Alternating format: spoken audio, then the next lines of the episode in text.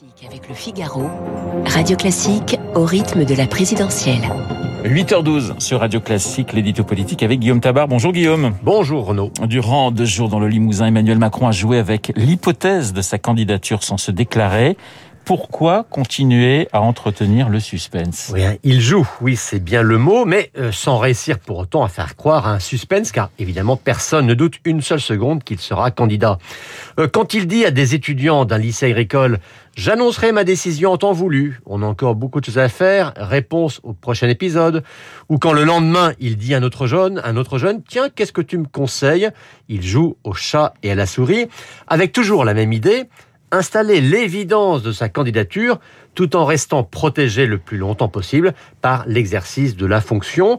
Et en la matière, il y a toujours la situation sanitaire, bien sûr, mais on voit aussi la crise internationale, avec notamment ce qui se passe en Ukraine. On l'a vu dans la Creuse, hein, où il a dû s'isoler pour une conférence téléphonique d'urgence avec le président Biden et plusieurs de ses homologues européens.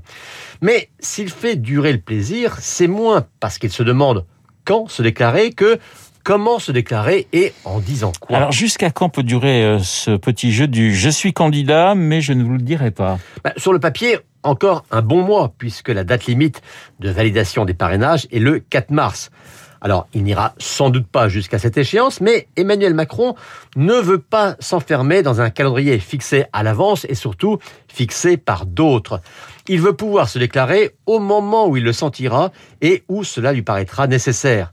Par exemple, s'il commençait à s'affaiblir dans les sondages, D'ailleurs, on a vu que ce week-end, sa cote de popularité avait chuté de 4 points, mais dans les intentions de vote, il reste stable autour de 25% au premier tour. Alors, si on regarde les exemples passés, eh bien, on voit que Jacques Chirac en 2002 et Nicolas Sarkozy en 2012 avaient initialement voulu aussi se déclarer le plus tard possible, mais étant en difficulté dans les sondages, eh bien, ils étaient finalement montés sur le ring plus tôt que prévu, respectivement les 11 et 15 février, à six semaines du premier tour.